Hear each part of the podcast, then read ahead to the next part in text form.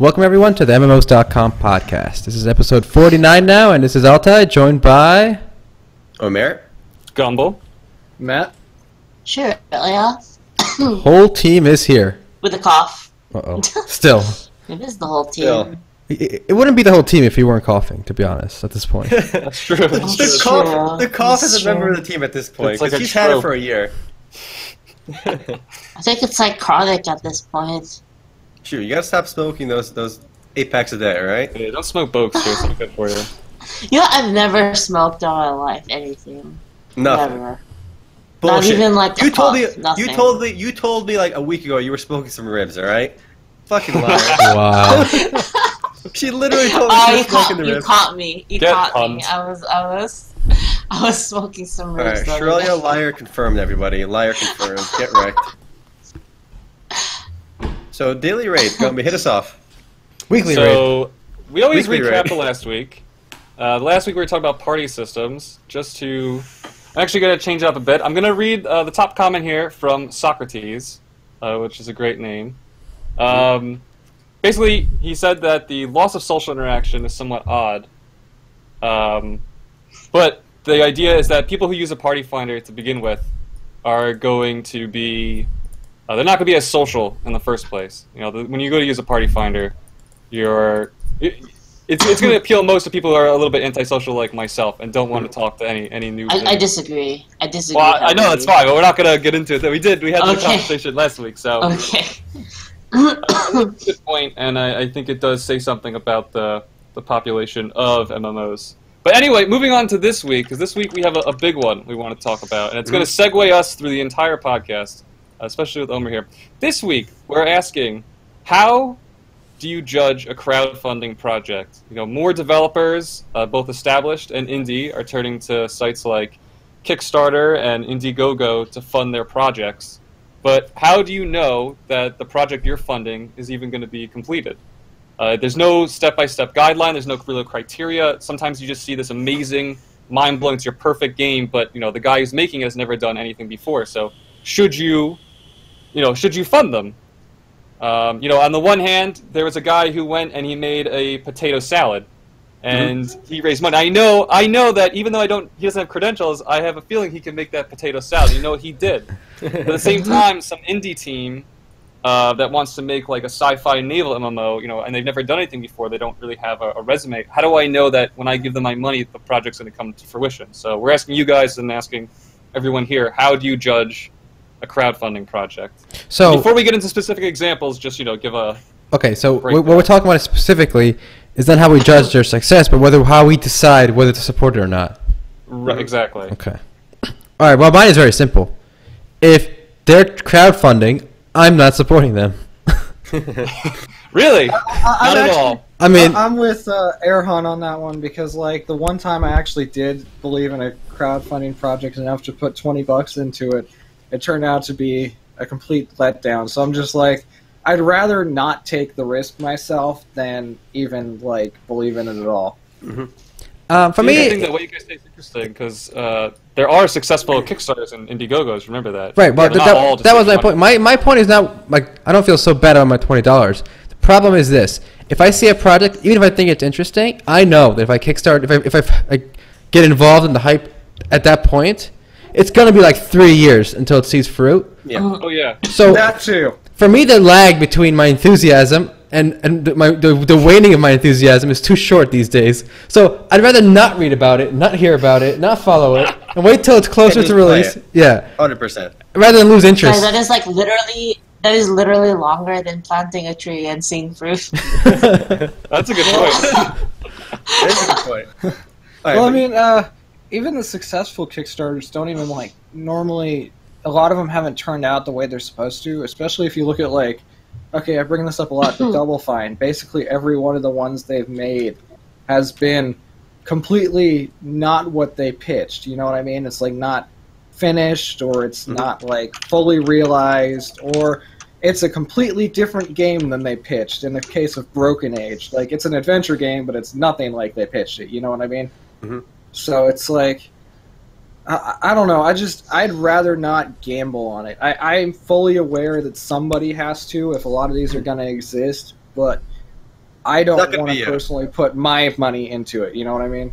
All right. I want to jump into. You guys know how passionate I am about Kickstarter projects. Now oh, we know. Okay, so I, I came across Kickstarter just the thing yesterday, and I showed it to the group, and I want to show you guys in the podcast as well. The problem, well, first of all, the most important criteria for me is the person that's doing the Kickstarter, if they're capable or not. And you can, you can pretty easily look up their credentials. If they're just a guy who's never done anything before, I would never fund it or even think about funding it. And I ran into this Kickstarter campaign um, uh, yesterday. It's called Absolute Terror MMORPG, all right? He was only asking Kickstarter is an absolute terror. It is an absolute terror of a Kickstarter, yes. He was asked for two thousand Canadian dollars. He only got fifty-one dollars, and it's a joke of like, he, he look at his About project. It says, you're in a post-apocalyptic world in Paris where everyone has a f to fend for themselves. You run out to find food, weapons, equipment in your base. So he's explaining some very basic premise of the game, and that's all he's got. But there'll be a power, dude. There's gonna be a party system.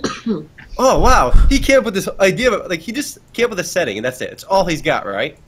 And his, it's so obvious. This guy, like he set up all these pledges and shit, right? And he's hoping to get two thousand bucks. Thank God he didn't get that money because it would be it would be completely squandered, and he'd just keep it, right? I'm not saying it's a scam. He, this guy has no idea what he's doing. Literally zero idea. And what's funny is if you click on his name to see his full bio, he links to his Facebook page. Oh, th this this is by a guy named Michael Gerber, who literally just graduated high school uh, earlier this year in twenty sixteen, and he works as a cashier. A cashier who just graduated from high school. Uh, what what capability? How could this guy possibly make this game? Whoa! You know what's a red flag is that his pledges, um, the low tier pledges, um, give you like. in-game permanent name stuff. That's kind of. Do you know what the, the real red flag is? This guy's haircut. Okay, this guy's haircut is a real red flag here. Also, literally judging a book by its cover. I like it. Well, I just want to bring up the converse of this because now we're talking about somebody who has you know no credentials at all. Uh, but the main reason I really wanted to bring this up was because John Romero just announced a new project. And he's launching it on Kickstarter. If you don't know who John Romero is, he's one of the, uh, you know, the found the creators of Doom, and really that's been his big career highlight. So now he just announced yesterday that he's teamed up with the artist that worked on Doom, uh, Carmack, and they're making a new F P S called Black Room.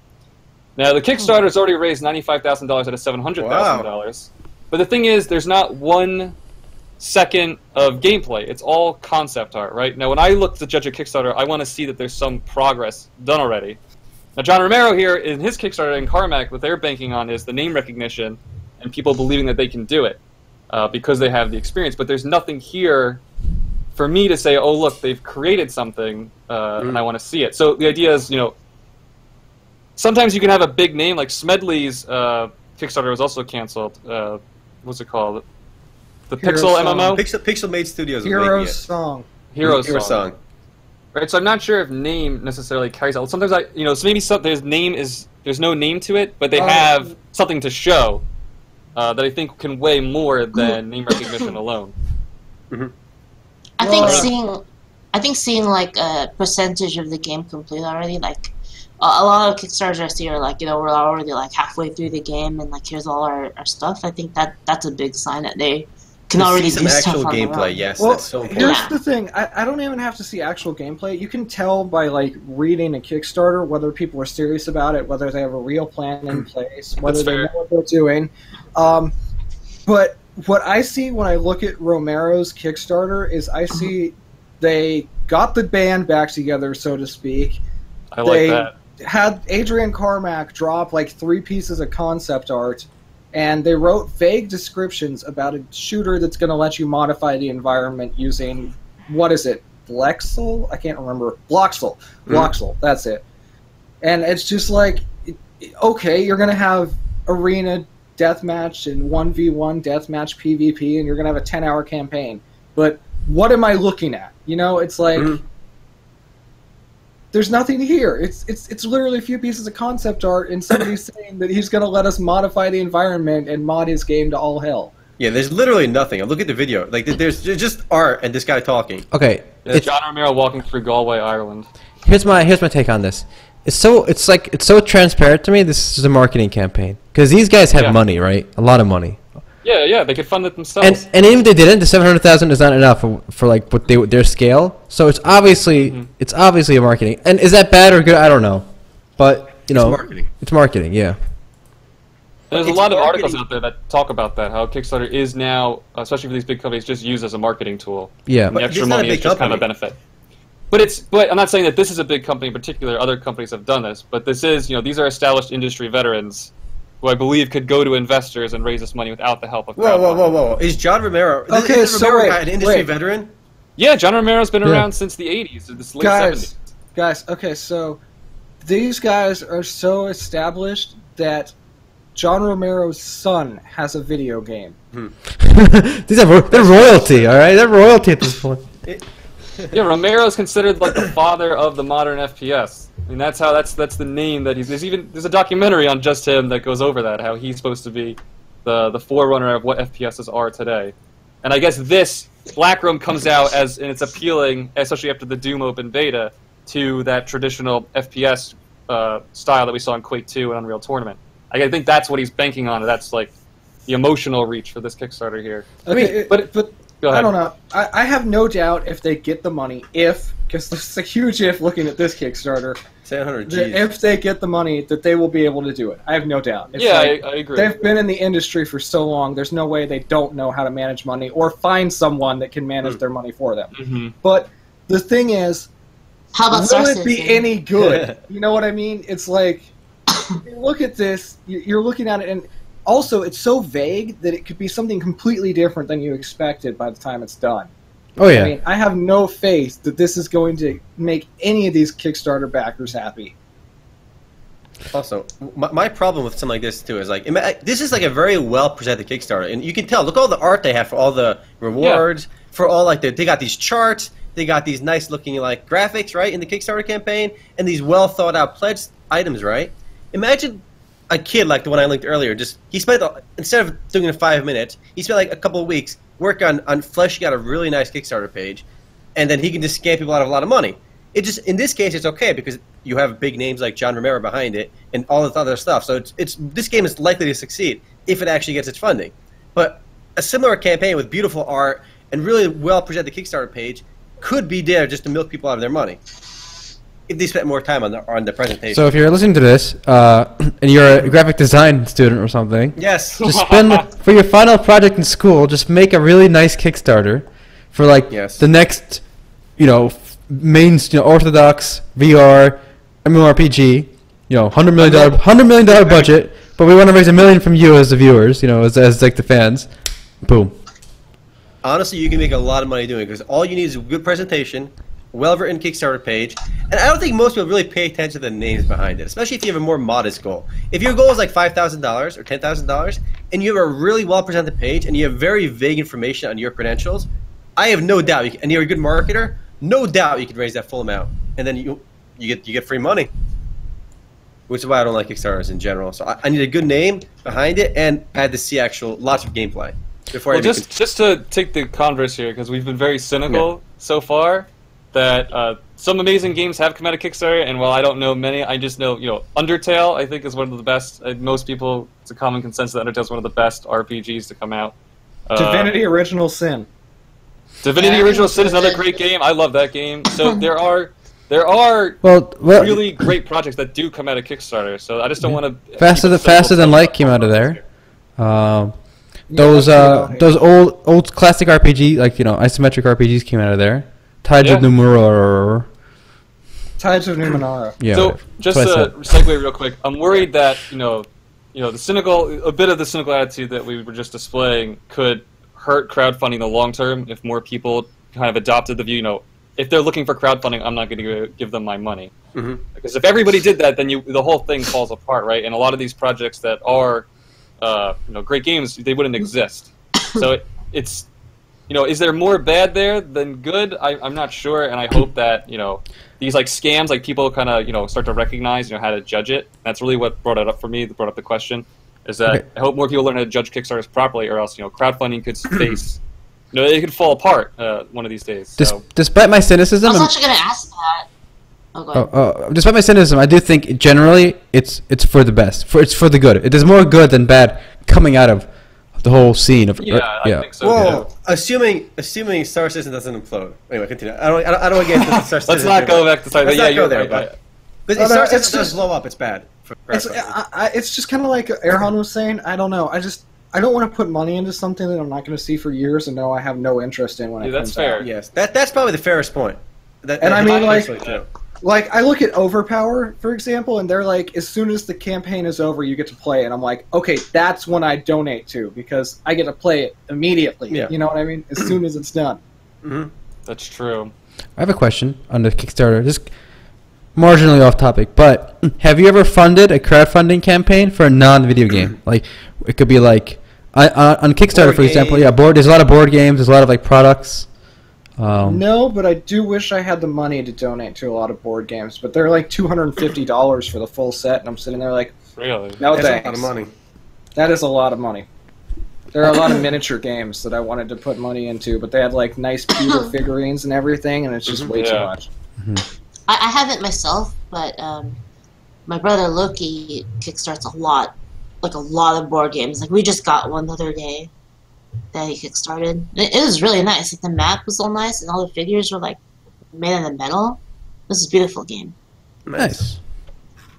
I know. I, I heard. Donate to uh, Soylent, didn't you? Yes, Soylent, the food oh, thing. Oh, you did? Mm-hmm. I was one of the original backers. Like, again, but wow. be- be- between when they raised money and they're, and they're shipped, it was literally like three years, so like something crazy. All right. I want to touch, uh, let's segue to uh, Chronicles of uh, Elyria, because they have a crowdfunding campaign coming up too. And I actually want to tell you guys something about their crowdfunding campaign, because they, they reached out to me. And they were they, actually... Oh, this yes. is new to all of us now. This is new to everybody. I, I haven't told anybody this yet. Wow. They reached out to me, and they wanted to purchase advertising space on M M O s dot com. Okay. On our homepage, specifically for the purpose of their Kickstarter campaign. And I thought about it, and I said no. I don't want I don't want advertisement for Kickstarters on M M O s dot com. What do you guys oh, think yeah. about that? Why not? Moral position. Really? Why? Because, listen... The, First, it wasn't a lot of money anyway. It's oh, oh, oh, oh, oh, it's easy. Right, I'm right, taking right, a position. Right, right. No, I'm kidding. I'm kidding. I'm kidding. No, listen. Obviously, if they, if they were shoving incredible amounts of money down my throat, I'd have to think about it some more. Okay? That's a whole other ethical problem in itself. If they were shoving there. incredible amounts of money down your throat, I wouldn't want the ads on there because I'm like, what the exactly. fuck are they using the money on anyways? Yeah. Like, why do so, they need this Kickstarter? When a company spends money on advertising a game that doesn't exist yet to advertise their Kickstarter campaign, that just feels wrong, doesn't it? That does kind of feel like a pyramid scam. Like they're advertising, uh, they're advertising their funding of a game rather than the game. Like, yeah, yeah. Like just good. Take that money we're going to spend advertising your game or advertising the Kickstarter for your game, and actually hiring artists, designers, and making your game. Doesn't it, that's what? It just seemed. It just felt so weird. That seems very odd. Uh, now that you say it that way, especially yeah, when it's a small indie team like them, it's not like you know mm-hmm. Tim Schafer or somebody that's just gonna like throw. Mm-hmm. So it just, I feel like from the, from here on forward, we're not gonna accept ads for Kickstarter campaigns because that just seems really bad. And I'm not saying the game's a scam, all right, by any means, because. People have been ex- some people have been excited. No, some people have gotten excited over it. Let's put it this way: there's a there's a passionate cult of fanboys behind the game, so there yes. must be something worth worth following there. Yes, a very a very passionate Apple-esque cult. Uh, and if you like, if, if you were one of the ones commenting, that's how I feel about you. So, uh, Turkish Prince needs to get a mic check apparently. Uh, is my loud, is my mic too loud for you guys? No, you're fine right now. You, you have, have a little echo. Hmm.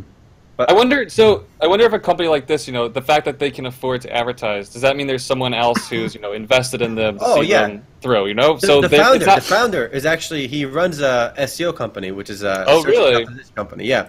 So they, I went to their website actually. It, it just, it's full of these hilarious stock pictures, right? It's like meet the team, and there's like this this multiracial group of people holding folders, being all businesslike. Oh, classic, classic white people to yeah. to draw them in the stock photos. But yeah, so the guy, he's, he's self-funding, and I can respect that a lot, obviously. He's putting his own money on the line, and he's gotten where he has. He believes in the without project. Taking it, yeah, he believes in this project, but now he's funding his advertising for a Kickstarter campaign. That just doesn't jive well with okay, me. But in their, in their defense, right, just as what we were just talking about, Kickstarter is, is basically, uh, for a lot of people, this huge marketing thing. So you, you want to make sure you have the biggest possible push that first day of your Kickstarter. By then putting ads over all the major sites, it's going to draw far more attention than if they just made the Kickstarter. So maybe it is a smart tactic, and we're well, going to see more people do this. You, you know, can argue it's cost efficient, all right? But it just yeah. it's, I wasn't arguing the efficiency of it, because yeah, you, if he spends one hundred dollars on marketing and he gets two hundred dollars in pledges, it seems like a pretty good deal, right? What I'm getting at is that Kickstarter, the reason why it feels uncomfortable, because Kickstarter, in you know the way we look at it, is again that it's designed for people who normally couldn't afford to make yes. their projects. But what Kickstarter has transformed into is is just this is a big marketing tool for for people nasty. who can afford it. And it feels it it, it does feel it feels wrong. It dirty. Feels wrong. It feels it feels dirty. like the, the, I can't do the it. principles or the the values of Kickstarter are being warped. Uh, and you know that. That tends to happen, doesn't it? So it, it does feel perverted, that's for sure. So this Chronicles of Elyria game, uh, can you, are you putting on the trailer in the background? Yeah. I think it's the, the PAX Combat trailer. What do you guys think about this game? Well, I am convinced that unlike John Romero, they're not about to make you their bitch. I mean, say what you will, though. The combat does look like it's a little bit more involved than a traditional It looks, it looks yeah. functional, but the engine looks a little dated visually. I think combat looks very uh, awkward. It does. I agree. Awkward. It looks it feels awkward. early for sure. Yeah, but you got they at least gave it no, more I mean, thought than most of more R P Gs. Even so on a just feel okay, Sean. Even on a conceptual level, though? for me, even on a conceptual level, it looks yeah. really awkward. Mm-hmm. I mean, like just the whole dodging around fencing. like that. It no, what? it's not. It's not fencing. Like I've I've played Nidhogg, and Nidhogg did fencing really oh, well. Nidhogg was like, amazing. That was a fun. I, I mean, Nidhogg is, is like a two D game, though. I mean, it's mm-hmm. but awesome. just watching, just watching them dodge around the way they do, it just it looks so awkward. I, I also, you know, this is just one aspect of the game, and I felt it looked awkward or janky. You know, if you want to use my favorite word, man's favorite word there. Uh, this game is touting a lot of really cool features on paper. Mm-hmm. And so far, we haven't seen much. I mean, this is the first time we've seen footage of the game that isn't just uh, basically what's ripped from an engine. Mm-hmm. But just to go over, Chronicles of Elyria is basically going to be an MMORPG that's going to have this aging and dying mechanic, where you'll create a family, and you'll play a character until they die from old age, right? And then from that point on, your skills will be inherited by your next character. You know, not, not totally. Um, so the idea is that your character basically has a soul that kind of internalizes whatever you do in that life before it's transferred to another. And that's a really neat feature on paper, but we haven't seen anything, you know, practically. Like the same thing with uh, contracts. You know, the whole idea is you have this player economy, and uh, mm-hmm. people will create contracts with their players for them to perform work. But you know, we haven't you know, unless they do it themselves. You know, it's no, just like. like Go ahead. Does this game have permadeath? Yeah, I guess. I guess the idea isn't. It is permanent death. But you just get another character. Anyway, yeah, but, but let's say before you reach old age, let's say you get killed by a, a, a goblin. All right, do you reach? Yeah. No, they have spirit. As far of as some sort. as far as far as I know, it's um when you die, you lose like lifespan. Isn't that how it works? Yeah, you lose um, lifespan, and you have to spirit walk. Yeah, you. Interesting. All right, you gotta get the points on the design aspect and the conceptual aspect, right? Yeah, but that's really the problem. Okay, but here, here, is nothing. But here's the thing: I am one hundred percent sure that they're going to be like, okay, let's say, because it's such a niche thing, they get like fifty thousand players playing mm-hmm. for the first life. Because That's you don't a lot have of people, to, by the way. You don't have to pay after the first life, right? Until mm-hmm. your next life. Your next life is what you pay for. You don't pay per month or whatever. It's actually so, a cool model, all right. I'm one hundred percent sure that those fifty thousand players are going to go in, they're going to, the first ten thousand are going to die a few times, and they're going to quit because they're done with it. Mm-hmm. And the rest of them are going to make it to their first life, and approximately thirty-five thousand are going to quit after their first life is over. Yeah, you're assuming the game's going to come out. Keep in mind, all right? That, that's a big if right now, all right? We, we haven't got, we haven't got a, a hurdle over the Kickstarter thing just yet, all right? It's still very far from completion, it looks like. I'm just, I'm one hundred percent sure that's how it's going to go. one hundred percent. All right, interesting. Well, I'm sure they'll, what they'll do then is just, uh, instead of Steam sales, they'll just give... They'll email everybody and say, hey, another life, you know, here's another life for you. Get the population back. That's approximately eight months of play. I don't think they're going to do that. All right, but listen, here's another issue with a game like this. Think about it, okay? Let's say, uh, like, you, your character dies and you suffer that penalty, right? For you lose X amount of life when you die. They're going to be so tempted to sell overpowered cash-up stuff like it minimizes, it gets rid of any of your uh, penalties on death. And you can say, yeah, they, they won't do that, but it's so tempting to do that when you can make money doing it. Because take, I, a game, take an older not... game like Shea, for example. It has a hardcore mode, right? And hardcore means if you die, you die forever, just like in Diablo, in the Diablo games. Hardcore After mode. three times. All right, but you die, you permadead and share, right? Unless you carry a cash-up item with you that it gets consumed on use, it doesn't count. That was a J K death. And so a lot of hardcore players just keep buying bullshit, the cash man. Yeah, obviously it's bullshit. It, it, you need a cash-up item for it to work, and they can sell so many of those items because every hardcore player, when you're dead, right, you have an option to buy that item. So you're like, should I, should I lose one hundred hours of my life, or should I pay ten dollars to buy this item? Come on, the choice is obvious. You're going to spend the ten dollars. You, you think people run downstairs to their wallet? Yeah. like, laughing, like, shit, shit, shit, shit, shit. You just run yeah. downstairs and it's like, oh, fuck, there's no wallet. Where's my mom's wallet? So shit like that's going to happen. And I, I'm not saying it's going to happen in Chronicles of Elyria, but when, when a game is set up like that where there's a big penalty, it's going to be always tempting to avoid that penalty. I don't know. I'm not one hundred percent sure that would be overpowered because, like, if you get partial skills back, say you maxed out your skills. I don't know what the max is or if it's even, like, plausible to reach it. But, like, say you max out your skills and you get, like, fifty percent back. You spend a little bit of your time, like, the first month that you're back with your new character, grinding them back up, and then you're just equal on equal footing. So if the other character just lives however long, then, like, is it really all that much overpower or all that overpowered? Well, I mean, again, this game is still pretty far, far, far from release, so we, don't, we shouldn't speculate too much on what's going to happen. You know what's really important, though, for these um, Kickstarter games that have gimmicks? Hmm. Is they need to release a trailer of that specific gimmick to show how it's going to work. Because mm-hmm. having it written, I mean, like, let's be real, like, half the people don't really care, right? If you're going to have, like, you know, a two-page essay of how it works, you know, like... Nobody's going to read that shit. I think, I think yeah, if, you're, if, you're, if you're... game is based on a gimmick, I think you really kind of need to show that gimmick off. Yes, in To detail. Really sell your game. I think that's important. Yeah, I agree. Uh, let, let's go to another topic, unless anybody else something else to say here, because there's a big news on the good uh-oh. old Nostalrius, all right? Big news. Uh-oh. I'm glad big we still news. didn't say it correctly. Nostalrius. Uh-oh. Nostalrius. All right, let's go. Let's go to that, then. Yeah, that's exciting. Uh, all right, did you, did you read about this earlier or no? I, if, if we're t Blizzard's response? Yes, yes. Okay, yes, I did.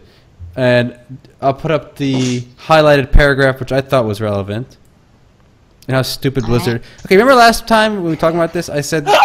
I know exactly what you're going to highlight. Okay, remember I said that the, the people running WoW now at Blizzard are like the D-team or something? Yes. Yeah. Okay, quote, "We explored options for developing classic servers, and none can be executed without great difficulty. If we could push a button and all of this would be created, we would. However, there are tremendous operational challenges to integrating classic servers." Uh, are they retarded? It was literally being done by volunteers rather than the best okay, and brightest okay, but, game engineers but, in the world in California. And but here's these, the thing. These cuckoos can't figure it out? Here's the thing. When you, when you emulate a server, you're just recreating the server as it was. What they're saying is it would be really difficult to integrate a literal vanilla level... like WoW server into the current system. But they don't have to. They can just have it on its own. Yeah. But they have to. That's Why? the expectation of their consumers, that it will be integrated with everything they already have. That's not the expectation. What? I don't think it is. No. Why is that an expectation of consumers? Why is that an expectation? The only expectation is that they get to play. Yeah, Why that's always the only fucking expectation that there is. But like... Okay, but I get but what Matt's saying, though. I mean, that's their excuse, I think, you know? That is their excuse. Okay, ready? Ready? Matt, if volunteers can do what they're doing now for zero... You would but think people getting at least one hundred fifty thousand dollars a year, a team of them. Emulation isn't oh, the, the best of the brightest. You're not going to be able to just plug the old WoW client that Nostalrius was using into their server and have it work. It doesn't work like that. Okay, Matt. They may not even have the code for that specific Matt, client. Somebody in the comments left a very good response to that. Battle dot net has a section for, quote, classic games. This includes StarCraft, Warcraft three, Diablo one and two. Um, Fits in the platform just but what right. benefit do they have to... charge people a separate subscription for a classic WoW server? Uh, money? It's not a separate subscription. It comes with the regular one. Hey, I'll just come with it. You'll get both games for one subscription. But if it's a classic game, what incentive do they have to make it included with the same subscription? People want uh, it. Bring people, That's you bring, you, no, no, no. You bring people back. But your, your entire argument... Your entire argument is people want it, so they should do it, which is the entire problem with the no, argument. No, no, no. They should no, make money off not. it. They should make money off it. Already, the if current shareholder. Okay, but clearly they don't want the money. So can we just no. leave it then? Because it's their hubris. But but, but they didn't say they don't want the money. They here's what they said. It's a great operational challenge for us. We don't know how to do yeah. it. So are you unbelievably saying, are you saying they don't care about the money? Because if they don't care about the money, then I mean, like, what's what's the deal then with like?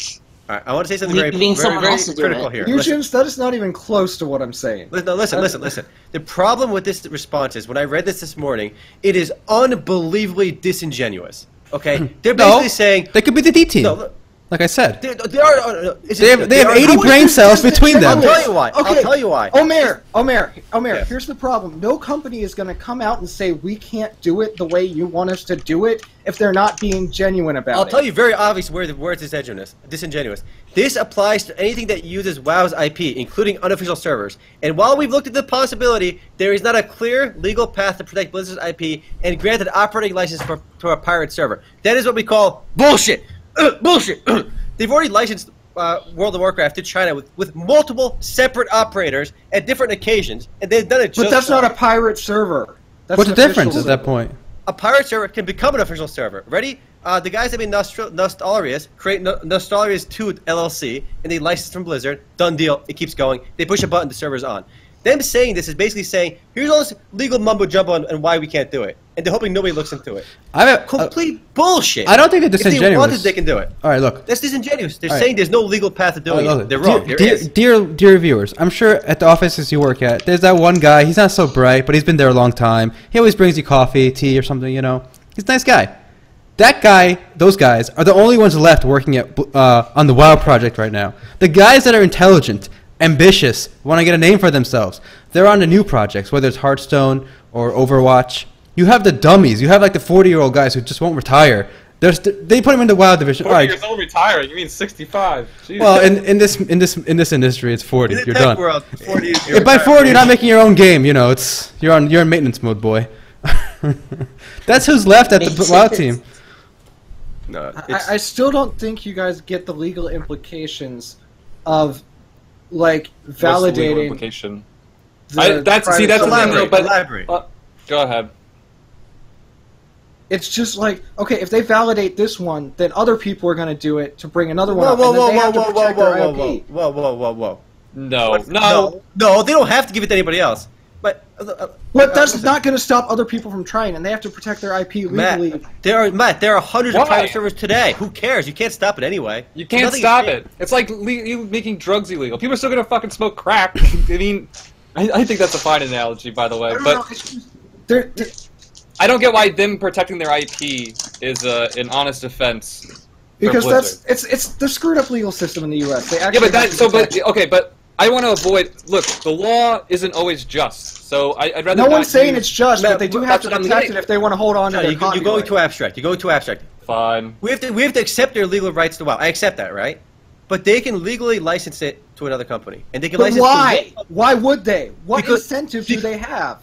Because they specifically said if we could flip a switch and do it, we would. And they've, they said they've looked But that's not flipping a switch. It's not their back end. It's not their server. It's not their people. They and they're not charging said, for it. Read their response. They specifically said that we've looked into licensing, but we can't because we've got to protect our I P.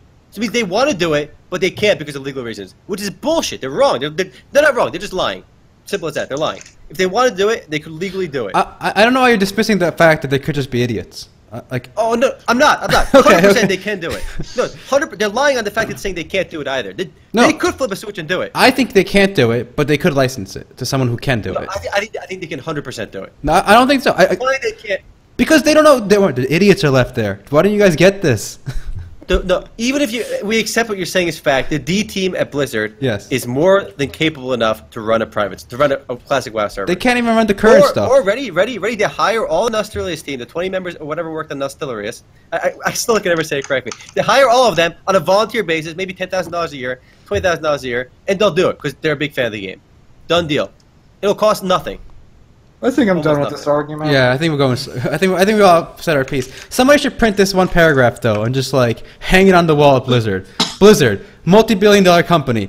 It's, we cannot host a private server that everyone else does for free. We're, we are we are this great. Yeah. With this that's, competence. That's, so, that's why I say it's disingenuous. Either they advertise their incompetence or they're disingenuous. Yeah, it's either the, I, I, I say they're they incompetent. I say they're incompetent. That's my vote. It just I, I'm telling you, it's that. that I'm telling you that the reason is they want to incorporate it in with their current system, with the back end, with the website, with all that, and it's not that easy because they can't just turn on the features from vanilla and have it work in the current system. I'm telling you, that's why they haven't done it yet. Matt, but even if the, even if that's they, they, what makes you think that's hard? They they've already integrated literally StarCraft one into their backend. What makes you think fine. it isn't hard, though? They've done it with StarCraft one, which is what, nineteen ninety-six? But it's not WoW. WoW is an M M O. What All they have to integrate? replace... Okay, so they have direct I P to I P... or direct I P connections with StarCraft and Diablo two and everything. All they have to do is replace the Battle dot net part of it. They have to replace a lot more... No, no, Battle dot net WoW still works. Battle dot net's still up. It's like laggy and spammy as shit, but it's still up. Yeah. Those old games. No, but all I'm, all I'm saying is if they want to modernize it, all they have to do is replace that part, not everything else. I mean, you're replacing a lot more with an M M O because of how it's structured. Really, nobody cares about the back end. Literally nobody. Who wants to go on Battle dot net? But that's to see why they're not doing it. That, that's it doesn't bullshit. matter that's who wants it. That's an excuse. They don't want why to do it. Why wouldn't they do it, though? Why wouldn't they integrate it in that part? Because that's their system that they've spent all this time creating. It's but nobody be cares that. about that system. The players just want to play vanilla WoW. That's their excuse. I, okay. I, I don't think you're looking at this from the right point of view. If Jagex can do it with RuneScape, they have separate servers and systems for the, the classic and the regular. By the way, Jagex was what, a six hundred million dollar, seven hundred million dollar company when they got bought out? Let me yeah, find out how much they got paid.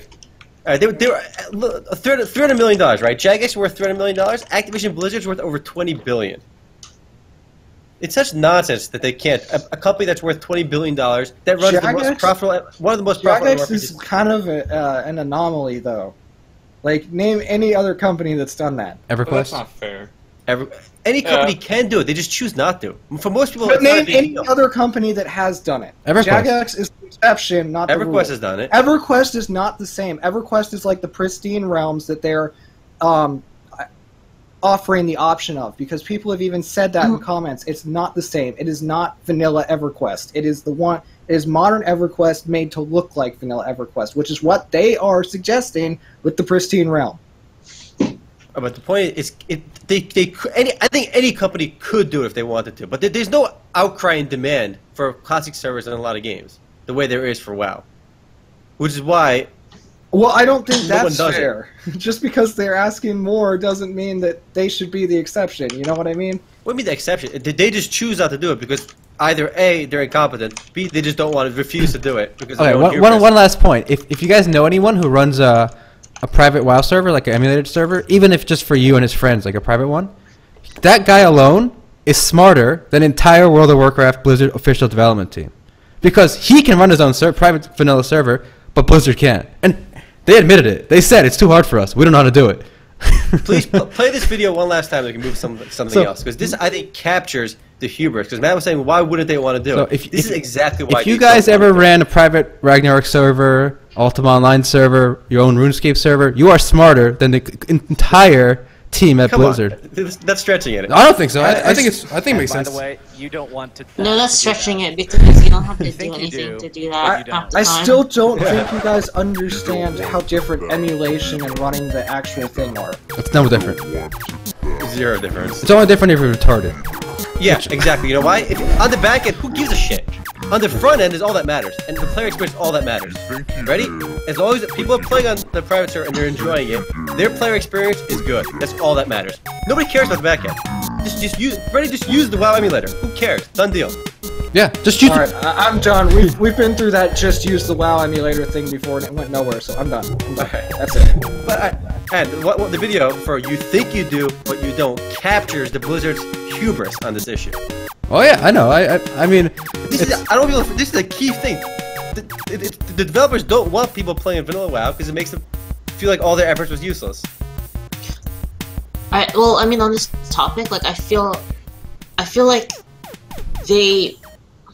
And what was I gonna say? I was gonna say that I feel like Matt does have a point that it will take them some time to fix. No. They shouldn't just straight up use what Nostalrius is and, using.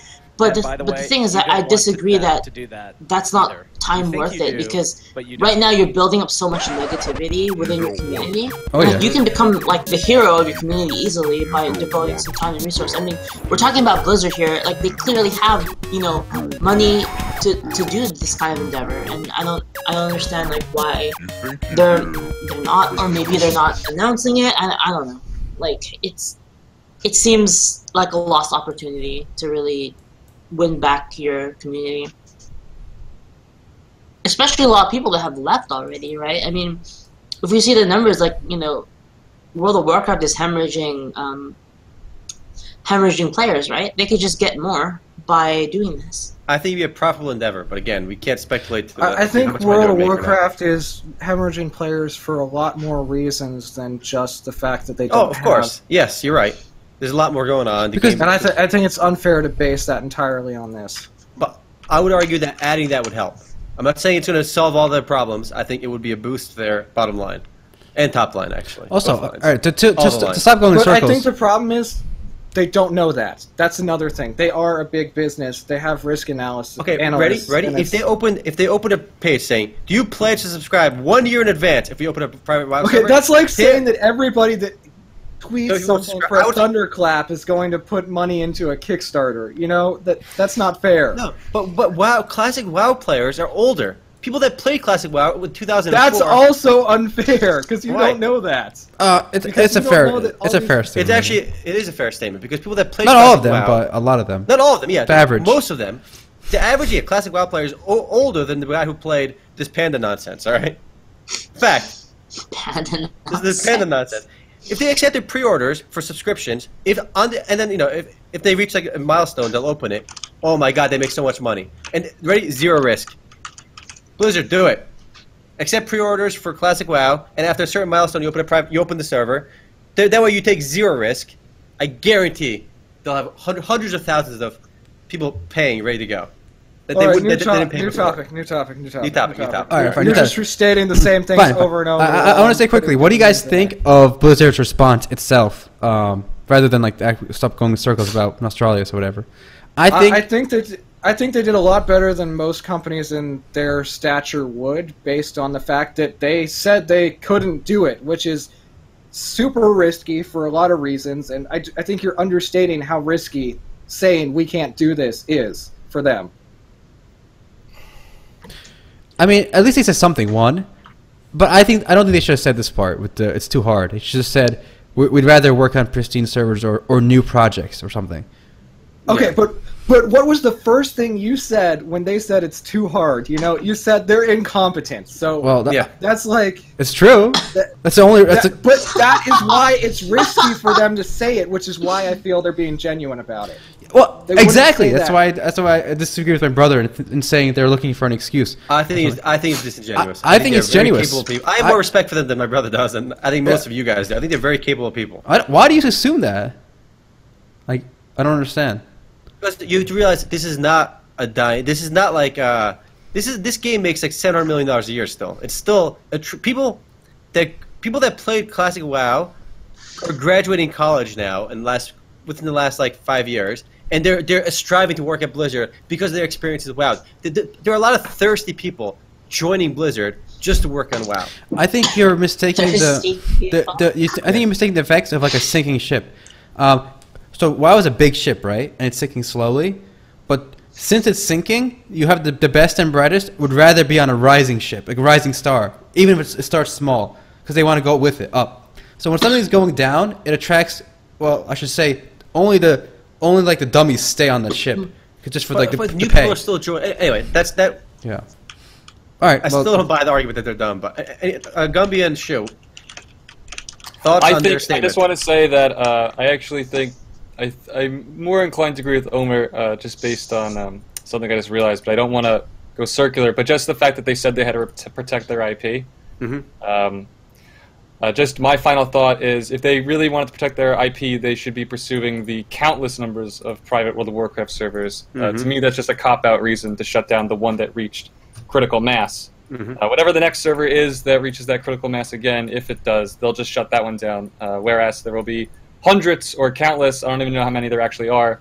Uh, Private WoW server is still also running their own vanilla version of WoW, uh, whatever patch it may be. And I think that um, I think I think it's good that they made, finally made a response, but I think it came a little bit too late. Uh, this response should have come much sooner. And I think that so much negativity seeped into the, the general uh, conscience about this that it just kind of makes them look like like idiots. Like they should. This should have been. This post should have come out right after the controversy. Mm-hmm. uh, it's just. It, it feels disingenuous. All right, sure. What do you, what do you think? Yeah, I kind of I kind of agree with uh, Gumble on that. That they kind of let it brew a little bit. They let. Agreeing with Gumble means you're agreeing with me. I, I want the full credit for the agreement. Okay, okay. I'm agreeing, agreeing with, with Gumble, and therefore I am agreeing with I don't agree with Omer totally. Well, only, only on the only only on the on the same topic that Gumble was was talking right. about, because they're they're kind of letting everyone brew in their like anger, and their you know you know the man is putting us down type of a mentality. They they let everyone brew in that for too long. This is, I mean, this just came out today, right?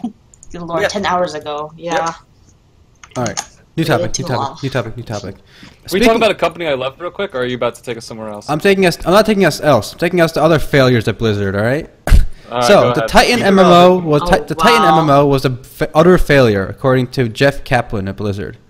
And uh, so basically, Titan was supposed to be the next big MMORPG project from Blizzard. They spent mm-hmm. I don't know what number it was, like twenty, fifty million, and then it got scrapped. And uh, that that same team, I didn't know this until I read this, but that same team went on to develop Overwatch as kind of their redemption game.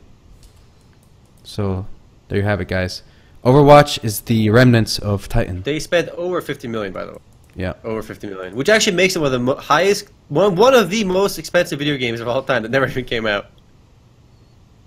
Pretty I like this quote he said: "You're only as good as your last game. My most recent game was an utter failure called Titan that got canceled." Ouch, man. He put himself down there. That hurts. I can respect that. Yeah, he's, he's yeah. honestly he, like yeah, that. Yeah, no, no, he's honest. Yeah, sure. But uh, you know what? I think I, I, I think this. I'm looking at a Eurogamer article real quick, and you know, it comes down to this. Reminds me of our first talk about Kickstarter. Is he, it says you know, ideas and ambition and the scope of what they were trying to do just spiraled out of control, and I, I think that happens a lot when you have you know this grand vision. And I think that's what Titan was. They were trying to surpass WoW in every way, and then they didn't realize that it was just it probably became too big and complex. Um, so, I would seems to be a lot of uh, seems to be a lot of the problem with games is that they. I mean, Kickstarter too, right? It happens to Kickstarter a lot, where they have this this goal, this small goal, and everyone's like, "Yeah, sign me up for that goal," and then like they're like, "Oh, now that we have this money, let's make it even better. Let's make it even better," and it just like inflates and then just collapses, you know? Star Citizen. The bubble. I really, I, was there any gameplay footage or any trailers for Titan, or was it always just an unannounced project? Unannounced project. I'm pretty. I'm really curious like, what it looked like. They had people working on it for a long time. That means they've gotten somewhere with the game before they shut it down. There was there was clearly an engine. There was some gameplay. They just said they couldn't find the fun of it. They couldn't find the passion in the game. But I'm really curious what they came up with. But yeah. We'll never know because uh, it's hidden in the archives forever. Shoot, break it out, check out WildStar. Check out WildStar. That's a completely different game, though. We need to break into Blizzard, kidding. guys, and, and, and steal their Titan assets and put it in the M M O museum. All right. What are like the a, odds? Like th- what are the odds that the graphics mission? were um, from Overwatch style? Probably. Yeah, that's what I was going to say. That they probably just. They it's probably this, some kind of thematic. shooter. Yeah, some kind of shooter M M O, and then it, it just became Overwatch, like the assets. Oh, that's interesting. They could just pivot it to that, yeah. Mm-hmm. That would and, be a smart thing to do. You know, completely waste all that time. Yeah, but who knows? That's speculation on my part. Yeah. All right, now you can take Overwatch, it where you want. Beta, Overwatch beta is coming soon, by the way, too, so you can look forward to that. So, uh, just to... The, go ahead, Shu. I was going to say, Overwatch is uh, coming out in uh, like end, a two, mid, two, end two, of May. Two, two, the, the beta, right? The is it like two in, weeks? The open beta is starting on May third. Oh, yeah. yeah. I'm excited for that because I finally fucking played the game that I bought. Yeah, it's it's. I think I think Blizzard's gonna make a lot of money with it. Anyway, Gumby, feel free to take it. So uh, this is in a totally new direction, and only because I, I love it and I'm bringing it up. My favorite company right now, and it's really just Psyonix recently updated uh, Rocket League, and they did it a day early. And talk about getting on my good side when you release an update a day early. Uh, and Rocket League has added basketball mode, and Omer and I had a chance to play it last night. And I, I just want to say that Rocket League, I think if I could redo our top games of the year, I would probably make Rocket League the best game of twenty fifteen. I feel like there, nothing has been so fun and novel, and uh, it's it's the game I keep coming back to. I don't know if anyone in chat keeps playing it. Maybe maybe it's just me. But uh, I just, you know, I just Sean, love the fact... You... Go ahead. Oh, go ahead. I was going to say, you brought up a good point. Like, why don't people do that more? Like, overshoot their, their estimate and then come out a day early. Like, it, yeah. it gives you so much cred for free. Like, you literally yeah. don't have to do anything, you know? Like, I, I was so pumped when I found out because... Uh, why don't people do that? They've been, they've been expanding their game by adding other sports. They, just, they had hockey in the winter, and now they just added uh, basketball. And I was, I was skeptical about it, but I had a ton of fun playing it last night. Uh, it's not easy. I thought it would be much easier.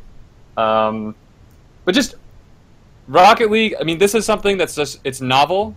It's re it's routinely fun. It's quick. And I feel like that's, it's just like the perfect combination of, of different elements. And the thing about Rocket League two is nobody has any idea what they're doing. Everybody sucks, right? Yeah. Everybody I play with sucks. Most people suck. Uh, but the skill cap is insanely high. And because no one's really good, at least, and even the friends I play with that are good, Uh, since it's just like a, such a silly game, nobody takes it seriously enough that it becomes like Dota two or League. It's it's just constant fun. Uh, it, it doesn't have that competitive edge that it always kind of uh, bums me out when Rocket I play a uh, traditional MOBA. I don't, think, I don't think you really get flamed in Rocket League. No, no, people You're right it's, there. It's, just, it's like casual. Uh, it's casual, playing. But very high skill cap, and and it is really an incredible game. They they managed to capture like. That's I don't know how they made it, but it's such a simple concept. it, it's, it's so incredibly fun, though. It just, it all came together nicely. I don't know if they how they if they designed or intended it to be that like perfect, but it really came together well. Rocket League is the kind of game where every time a shot is set up perfectly, I'm going up and it looks like I'm going to hit it, and I go right under it. Oh, that happens all the time. All the time for me too, because I suck. But when you, you do play in a while. When you connect in Rocket League two, it's such a it's such a high. You're just like, oh my god, what a goal! And you you can yeah. shout. It's the only time I shout into the mic. I'm just mm-hmm. like, uh, my neighbors hear me and they wonder what the hell's going on. All right, so what what sport will they add next? Okay, so they have regular soccer. We were talking about this earlier, actually, while we were playing. Yeah. Right.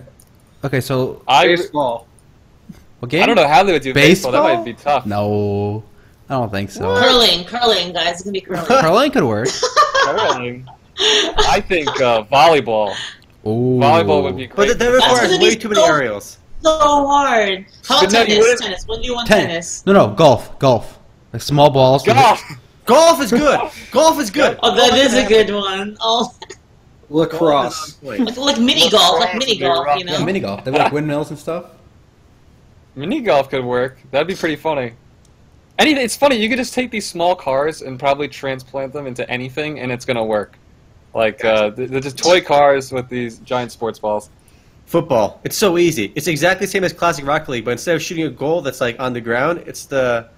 Well, no, it would have to be a... That's for field goals only. No, that's bad. Never mind. J K. Retract. Retract. That's what Daddy says. I think mini golf is where it's at. Yeah, mini golf. Mini golf is going to happen. Definitely. And by the way, the update was free. You don't gotta buy anything. They just give you the new game for free. The only thing they added that you could buy is a D L C with uh, little cosmetic flags. Honestly, and, uh, Psyonix is way too, way too good for us. We don't deserve a company like Psyonix. They give us all these free updates. Well, I paid twenty. Good. I paid twenty bucks for that game. I, I, I expect free updates for a while. Come on. No, but come on, no. I, they're too. Because I, I thought about it. Because I, I bought the this fighting game, Melty Blood. I play with a shoe. I paid twenty bucks for it too, right? But I'm trying to think, Rocket League gives you so much more value. Than, and, and Melty Blood was like a really old arcade game that was re-released on Steam. Like, I'm talking like, sure, how old is that game? Do you know? How was that? I saw you really, all playing that last really night. Really old. Um, let me look it up. How was that it's game? Really Actress, fun, actually. Actress Again isn't that old. Actress Again isn't. The, um, yeah, Village, it isn't, but Melty Blood is old. Melty like, Blood's like two thousand, I think. Anyway, I paid twenty bucks for a game. two thousand five. two thousand. No, two thousand two. Well, no, two thousand two. two thousand two. Yeah. Okay, so I, I paid twenty bucks for that game, but like, Rocket League gives you so much value for twenty bucks, and I, honestly, they were able to do it really well because of critical mass. They sold so many copies, but I would have no problem with them like I don't know. They're, they're they're too good for us. I got too much value out of them. I feel like I feel like I'm robbing them somehow. It's too good. I want to point out too that D L Cs are are very affordable. It's like two dollars. Two of them are two, and one's four. Uh, no, there's more than that, but none of them are too expensive. They don't go over five, and it's all. And they're cosmetics only, that's the right? Soundtrack. Yeah, it's all cosmetics, new cars and stuff. I actually bought the first one that came out, and uh, I'm more inclined to support them just because yeah, of. Uh, because they're so generous. And what's cool is I think that's also because Rocket League was never expected to do well, right? Rocket League, we've mentioned this before. Rocket League is a kind of a rags to riches success, um, and it because there was a game that came out before Rocket League called like a Supersonic Acrobatic Rocket Powered Fueled Cars, and I think it was the name that hurt them. Uh, yeah, and now yeah, that they yeah. they simplified it, it's just everyone. It's easy. It it translates easier. People can transmit it, uh, learn about it. But but we all bought Misty Blood uh, recently. Melty Blood. If you guys Melty, Melty Blood. Blood. I'm gonna keep calling it Misty Blood because that's that's what I want. That's Melty Bread. Melty Bread. Melty Bread. That was really fun. That was like, that's how you, you call it in Japanese. No, Melty Bread. Nice. You guys want to play uh, after? After podcast? We have uh we have Area Games announced to bringing Bless to the West. Bless to the West. How do you like that, guys? I like uh, that. I like that. I feel like we said this every week for the past three weeks. Bless really? to the West, yes. At least I did. Really? I don't know if you guys That's the first time I've heard it. Wow, you guys don't we listen talked to about me. this. We talked about this we last week, didn't we? Yeah, we did. I'm pretty, yeah, sure, we pretty did. sure we talked about this last week. Yeah, yeah I'm pretty sure. Oh, oh, because it was announced literally on the nineteenth. Whoops. Is anybody excited? Is anybody playing? Not really. I'm not, I mean, I'm not I'm sure. really excited at all. It looks I mean, cool. I'll play I like it. it. I'll try it. From what I understand... Actually, I don't understand anything, so I'm not going to say anything. So, never mind. Pass. Okay, so, since we're talking about it, the quote I like, they held an A M A about it, and the one guy said that basically pay-to-win is great for money, but free-to-play games without pay-to-win are great for player retention, and he'd like to focus on retention, and he's the Good. senior product lead, and I'm just like... I like it. I like it. What, that's actually really interesting, because if you look at the companies that do the like the best today... Like, over, like these tech growth companies, like Twitter's a pretty bad example now, but a lot of tech startups don't focus on making money right away. They focus on growth. And a lot of these Silicon Valley startups that are just all about that growth, including companies like YouTube, which weren't even making money until like just, like relatively recently in terms of their lifespan. Even Facebook wasn't making money until like four years ago, all right? So these companies that focus on growth do really well. So I think companies are going to realize that you can't milk the players. You focus on retention. And that, that creates such a big player base that take it, it allows you to be more modest with your monetization, and it creates a better experience and a better game for everybody, a more profitable game.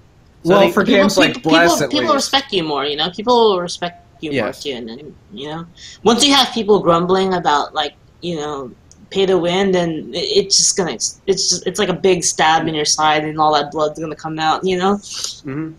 I don't know, man. ArcheAge just sold a lot of one hundred dollar hot tubs. So what do those one hundred dollar hot tubs do anyway? I've heard about them. They uh, remove the sleeping sickness, so you can sleep twice a day, which means that you get like twice as much labor points. I can't remember what they call them. I think labor points. Pretty funny, oh. though. They are labor points, yeah. Yeah, that's how it's pay to win. So is, Arch is, is ArcheAge like just blatant? Because like I haven't really, I've installed it, but I've never played. Is it just blatantly play to win? It's like ArcheAge is either pay to win or it's either pay to win or play forty-eight hours a day grinding your ass off to win. Oh. You, you can't say it's blatant pay to win because the Chinese games are blatant pay to win. This is there's still like there's a whole different world between Chinese pay to win and Western pay to win. All right, there's a big okay, well, I'm talking difference. about Western, right? Okay, Western okay. is it, is it blatant Western? Is it a blatant Western pay-to-win? Well, the, the thing is, okay, so in ArcheAge, you can basically buy your way through everything, right? So, like, it, the way I understand it, they have, like, the, um, the, um, fuck, like the WoW tokens, you know? And you can sell them on the market, and then you get in-game cash. And then you use the in-game cash to skip, like, everything. Yeah. Okay. And you can, and with your cash, you can get a lot further than somebody can conceivably get by grinding over like even a year or two. I see. It's actually, This actually reminds me of the comment somebody left on uh, Gumble's video on Pay to Win. Did you guys read? Did, did you guys did you guys read that comment like last week? No, no. I don't think so. No. Oh, oh, League of Angels two. Yeah. Yeah, he basically said that he doesn't give a I want shit. To read it. We should go screw ourselves because he loves pay to win. He says he said he's from the projects and that if he wants to pay uh, as much money as he wants in a game, then that's his right. And when he spends money in a game, he wants to be better than everyone else. Uh, and then he said, then he told me to get a job and that YouTube pays my bills and I should. I, and then I, and I'm a fucking loser, basically. I was like, oh, yeah, yeah. I was like, I was he was oh, wrong no. on most of those topics, but not the last one. Oh, so it's all right. Not the last one. I'm like, oh man, what an epiphany! So I thanked him, and uh, I'm looking for new opportunities. But maybe, maybe you can sling drugs with him in the in the projects, all right? Maybe, maybe. I, I'm down with that. Good, hey man, man's got to eat. Man's got a League of Angels. Man's got a League of Angels. Yeah, so he really liked League of Angels, so God bless him. I don't know. He says, I'm so glad okay, someone's no. making a game for people that have actually done well in life. All oh, the people yeah. who bitch about these games are mad because they are poor. Do better okay. in life, maybe you'll get to enjoy your game more.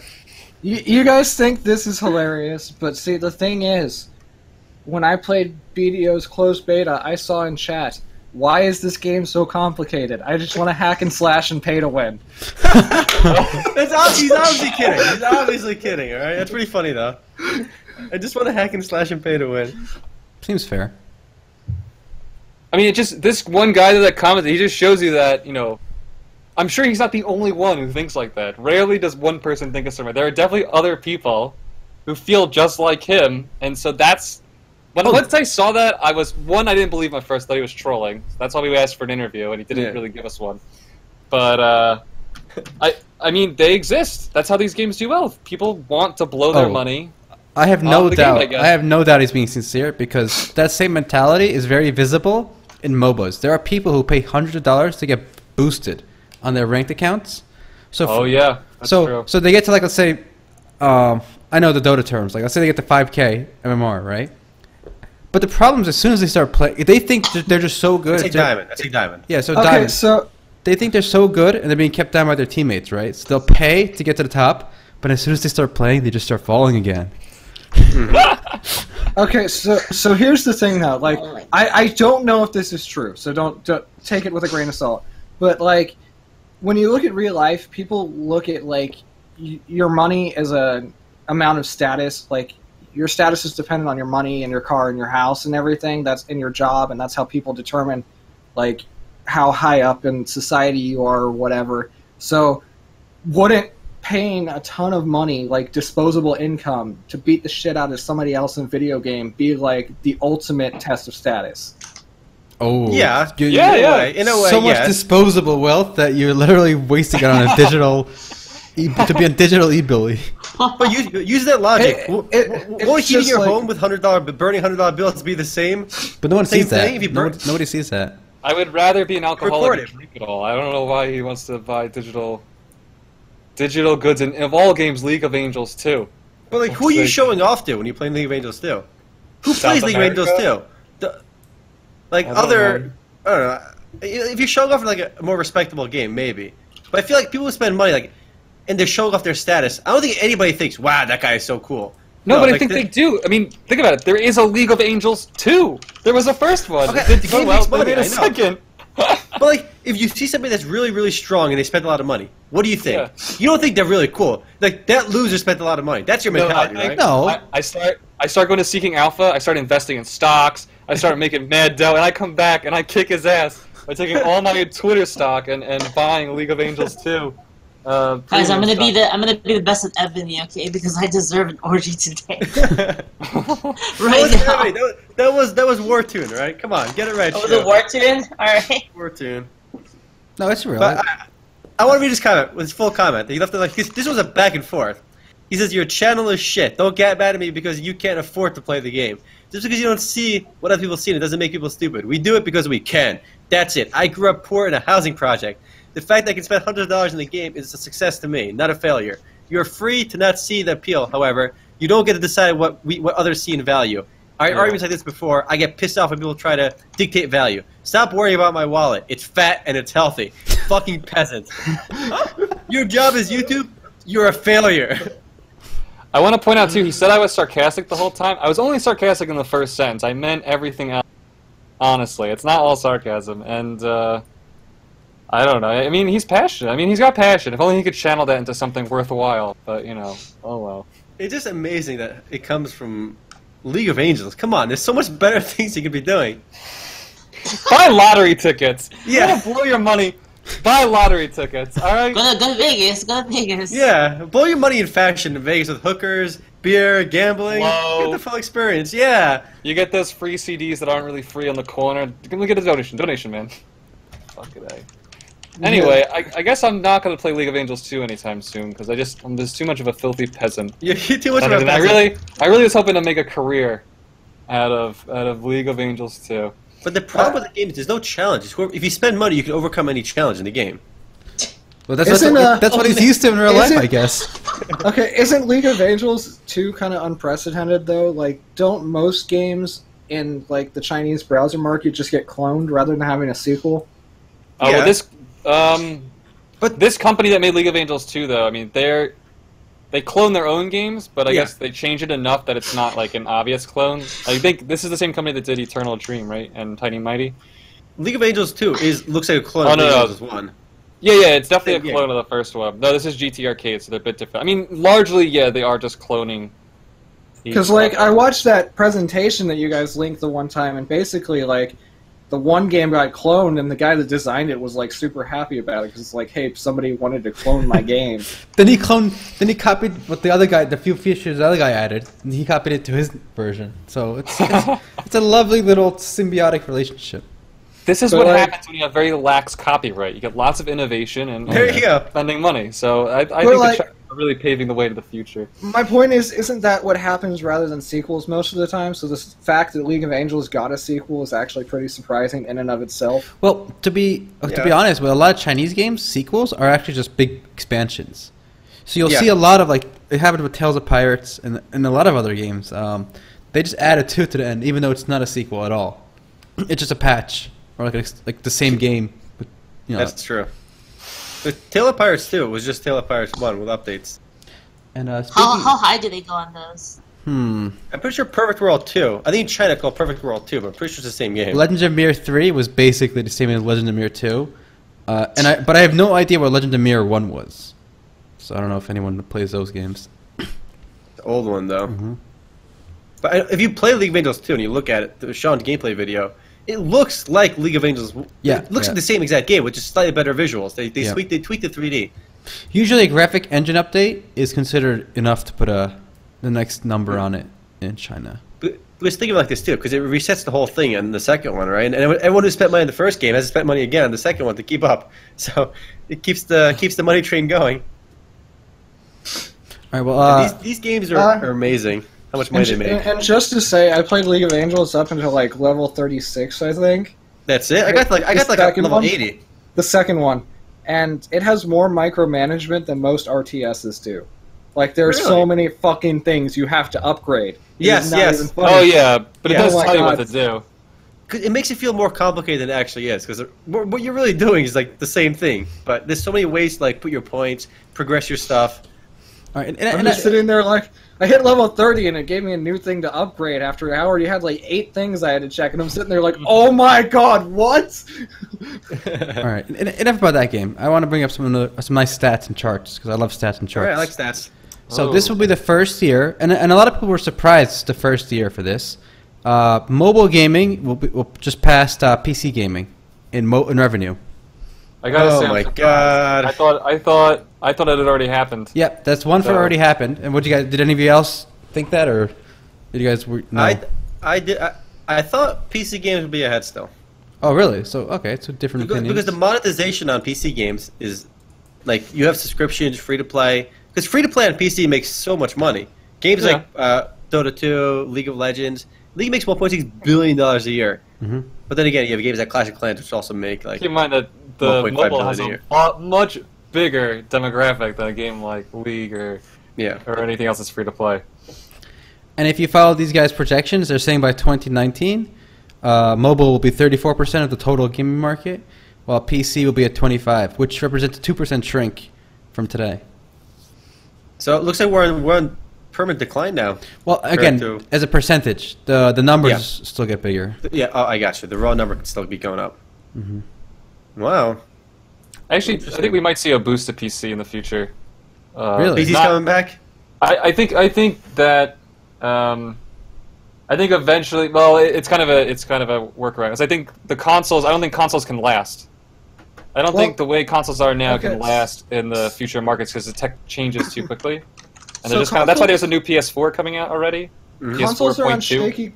Consoles are on shaky ground anyways because people were talking a lot about iterative consoles, and iterative iterative consoles, as you know, are just computers that you can do less with. Yes. Yeah. So there, and I don't think anyone's going to want to pay like every year to get a new version of this console like they do their iPhones. I mean, you use your new iPhone for a lot of stuff. Yeah. You use your new P S four for very for specific a few tasks. more games and mm-hmm. the exact same things that the other P S four were doing. was doing. You know, it's just like, I, I don't think consoles as they exist now are going to last if this keeps up, but I do think that there is a chance we may see, like, you know how SteamOS is supposed to be like a computer, but you only use Steam, basically? I think we're going to see more of that from, like, PlayStations and okay. Xbox, because I, I don't think that Microsoft even is going to give up the whole console game too easily, and of course, things like the three D S are still going to be relevant because they're handheld game consoles, which is different. You know, it's it, it's not like a phone. Like, really, people don't people don't like playing on phones as much. I've noticed there are a lot of people that are clinging to their handhelds because they're traditionally like traditional setups in terms of controllers. So I think they're going to last a lot longer than other consoles are. I I think you're, I I believe the exact opposite. I think the handheld is in far more danger than the traditional yes. console. I've been calling for the death of consoles for ten years now, and I've, Me I'm, too. I'm happy. I'm I'm happy to admit that once in a while, once in once in a decade, I'm wrong, and this is this is that case. So it's, reached a, it's reached a point where I, I admit that I've been wrong so long that I'm ready to double down the opposite. Consoles are going consoles are here to stay because I've been calling for the death of consoles just like my brother forever. We've done it together, but now I realize how wrong I am. I'm going to switch directions. I'm going to say consoles are going to be here for, they they serve a very interesting purpose. It's it's it's very simple because if you competition for those hardcore games or P C, those a lot of console gamers they'll play mobile games, but they're not really in direct competition because that hardcore P C is not a good platform. I love P C games, but every all my friends like visit their houses, they check out their computers. They got spyware up the ass. They got seven toolbars. They got virus alerts. Like, their computer's unbearably slow. That's why P C people gaming. People don't want to worry about it. Yes, exactly. People don't want to worry about updating their computers, like, you know, like, oh, how long is my computer going to last? How, do I have to install yep. all this shit, you know? Consoles Drivers. do all that for you, really. Yes, it's a dumb yeah, computer. Yeah, you don't have to do anything. I actually but a... the reason that I think that consoles on the, are on the way out is not because of consoles versus P C. It's because they're making consoles iterative slowly. Okay, but how iterative? It's been, how long has P S four been out? It's been a while. Like... Yeah, what, but what that's for now. I mean, it was unheard of before to have a new three D S or a P S four point five. The fact that they're doing it at all is kind of okay. why I feel like... Somewhat fair, but I do recall in the earlier console era, it, add-ons were not uncommon. They, they were not successful. Yeah, but add-ons are like fifty to a hundred bucks. You're paying the full price for the console over again for the P S four point five for four K support and the ability to play a few more games that are going to require slightly more power than the P S four does, just like the new three D S. Well, don't forget that the Sony is saying anything that works for the four point five has to also work for the four. So they kind They're of... saying that now, though. True. That's true. the thing. Well, until a big game comes along, wants to use the power, and doesn't want to create a lower-res version, like, you know, Black Ops three on Xbox three sixty, which looks like total crap. Well, there's no rule that says a console generation must be ten years. So we're already a couple. We're already like at least I say we're halfway into that with the P S four, right? So it's not P S four. Let me look that up. Because I remember, I mean, the consoles, the gap between consoles was not always ten years. Sometimes it was significantly less. Three years. We are coming up on three years this November. Three. Okay, so it is early, I admit, but I think we've had four or five year console generations, if I'm not mistaken. in the past. So it's not it's not like a it's a, it's a difference. It's a measurable difference, not a difference in like scale or, or. Okay, but but the thing is, like, most people won't upgrade their computer in three years, you know, with a new six hundred dollar graphics card. True. To have them pay another four to five hundred dollars for a console in three years is unheard of at this point. I mean, we have to wait and see how this plays out. Again, I, uh, we'll see. We'll see how the whole P S four thing plays out. I do want to I do want to bring up this one fun fact about the P S four uh, that I thought was really interesting. Uh, it was in Super Data, recently released a report about it, and they found that the PlayStation V R sold double the number of headsets of the, uh, compared to the Rift and Vive combined. Oh, wow. I am not surprised at all. So P S V R right now, and it does make sense, right? Because it's a far yeah. uh, cheaper entry fee uh, to get in on that. But and it's more that cheaper. Platform. It's yeah. cheaper. And your platform is already set up for it. You do not have yep. to buy anything else. You don't have to upgrade your computer. I'm not surprised at all. Yeah, so they sold yeah. two point six million headsets uh, compared wow. to the Rift that only sold zero point seven million and the Vive that zero point four. So, uh, and the, I don't think that was. I'm not sure if that was expected or not, because it was the P S V R at a three ninety-nine price tag. So I think what happened was a lot of people who bought P S fours, uh, you know, a year or so ago, you know, the. They don't feel a sting of buying the console, so they're willing to dish out another four hundred for the V R. So um, I thought that was pretty interesting, and I and I did not see that coming, uh, person, but I should have. I, yeah, I think considering they had the platform, I think it's going to be the platform for hardcore V R. You always really, I think Samsung Gear V R and any mobile adaptation for V R is going to do really well because of the sheer number of mobile phones out there. But for the hardcore audience, I think the P S V Rs and PlayStation V R is going to do better than both Oculus and Vive, only because the platform is already so ubiquitous. Me personally, though, for the P S V R, I am considering it over Oculus and Vive, but I want to see what the launch titles are going to be like yet. Mm-hmm. Before yeah, because right know. now the launch titles aren't too great for V R. A lot of them are, as you linked before, pure gimmick. Oh which, yeah. you know, that, that's that's to be expected, right? It's gotta it's gotta get its way through adolescence, this rough phase, or, or really, it's toddler years. Um, if, if we can all be honest for a moment, as much as we all love Doodle Jump for about a week, it was pretty gimmicky. And the random generation of the platforms was awful from day one. So we have a very uh, pertinent question here. How compatible is the PlayStation V R with porn? We're actually not sure, uh, but we we will be sure to test that out. And okay. That oh, immediately. Pornhub, yeah, doesn't Pornhub have an app on P S four? So I would not be surprised if P S V R gets support for it. Guys, I'm going to distract you guys with um, unrelated GIF, and uh, you should show in the podcast. It's called "This Is Why We Do Fire Drills." It is gaming related though, so I feel like it is on point. Take a look. What's... Oh no!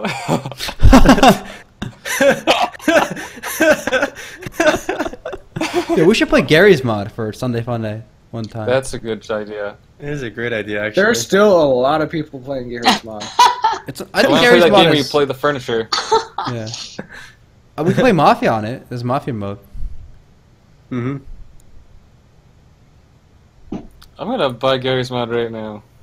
You don't own it? What the hell is wrong with you? I never owned Garry's Mod. I never even launched it. I could have sworn I played. I'm not sure if I own it, but I played it, because I played the furniture hiding one. That's the one I want to play. I never played it, but I always wanted to. Oh, Prop Hunt is fun as hell. Mm-hmm. Prop, Prop Hunt, there you go. All right, that, so we had some pretty big news this week, too, on... Should I take it? Take it. Take, take it. it. I'll take it. There was a, there was a big setback for uh, Tree of Savior this week. Uh-oh, what happened? Oh, yeah. Oh, yeah. They pushed back to free-to-play about uh, about half a month. They said mid-May is going to go free-to-play. Originally, it was supposed to be the last week of April. So it should have been free-to-play, I believe, this week, but they pushed it back. And they they and there's a, and there's a sale on the V I P packages. Remember? They're fifty percent off. Somebody, Somebody called this, like, literally a week before they come out. Oh, you got to mute yourself on Skype. There you go. Sorry about that. What happened? Somebody, uh, somebody called uh, on, on Tree of Savior. There's fifty. There's a fifty percent off sale on the Founders Packs as well now, and somebody called this like literally a week before the game launched. How'd they know? I don't know.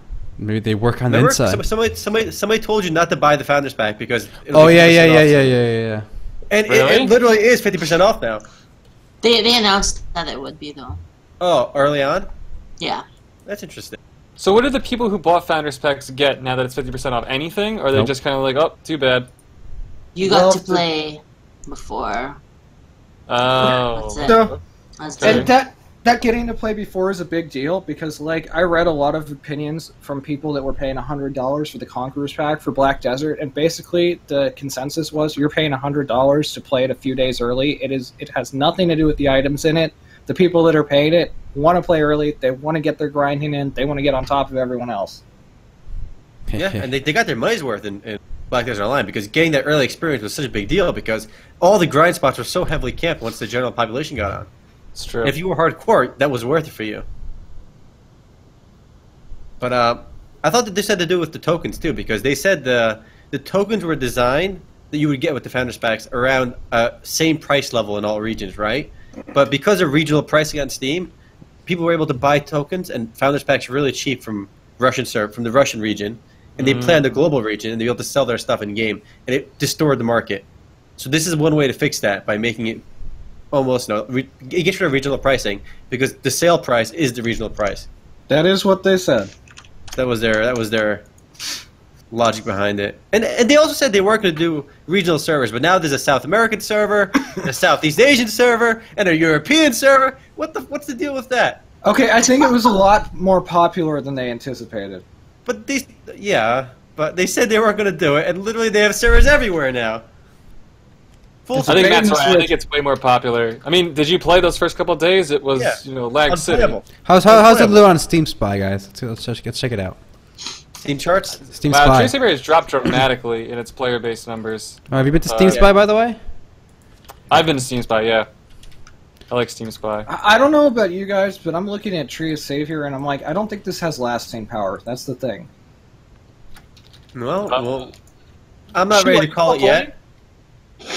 Um, I, I've been expert, too busy. I've been too busy to play anything lately.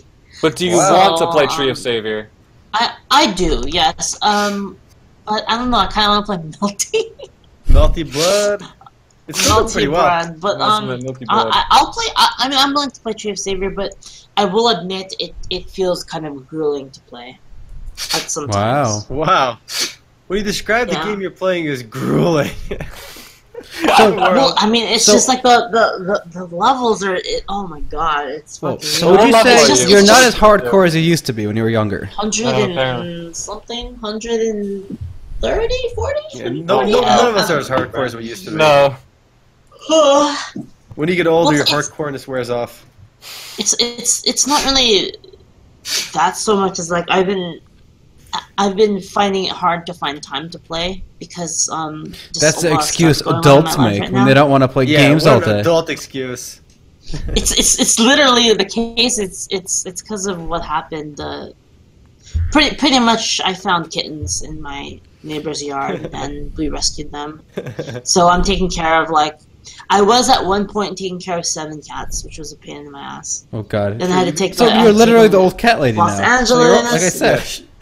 She was turning to the oh, old, I mean, crazy I, old cat lady. I'm, I'm, I've already adopted a few of them now, but I'm just trying to find them homes. So if you guys, if you guys know anyone that, um, you know, shoot. would you let me? Would you let me adopt Southern a cat? California. Shoot, would you let me adopt a cat if I told you I was going to eat it? No, it's not, it's not really adopting the cat so much as no buying food. I guess these are these are pet these are pet pet cats. But but what's I don't different? care what you do with you know. You're okay you with making make hamburgers? A cat factory then. No, no, I, I, I have nothing wrong with that. But these are pet cats. If you had a pet cow and I ate your cow, then that's no, no, a problem. No, but, but you're giving them away.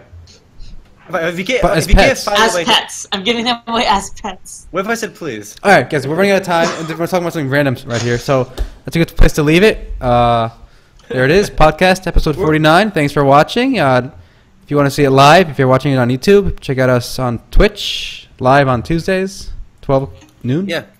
East time. Make sure to uh, always follow us. Remember, twitch dot t v slash mosdot com. Tell your friends. Join us next week on the live version. Spread the word. We appreciate you guys spreading the word. Yeah, Emma, M M Os dot com. We are going to commit damage over time on you. Oh. I feel D O T is not a term that's very is used a lot these days. I feel people forget. Oh, right. falling out of favor. Falling out of favor. All right. It is falling out of favor. We're going to keep talking about D O Ts in the after after show, so uh, stick around if you're still watching us live. Mm-hmm. So take care, guys. Guys, letys play some Melty. Let's play Later, some guys. Melty. See ya. See ya. Later, guys. Yeah.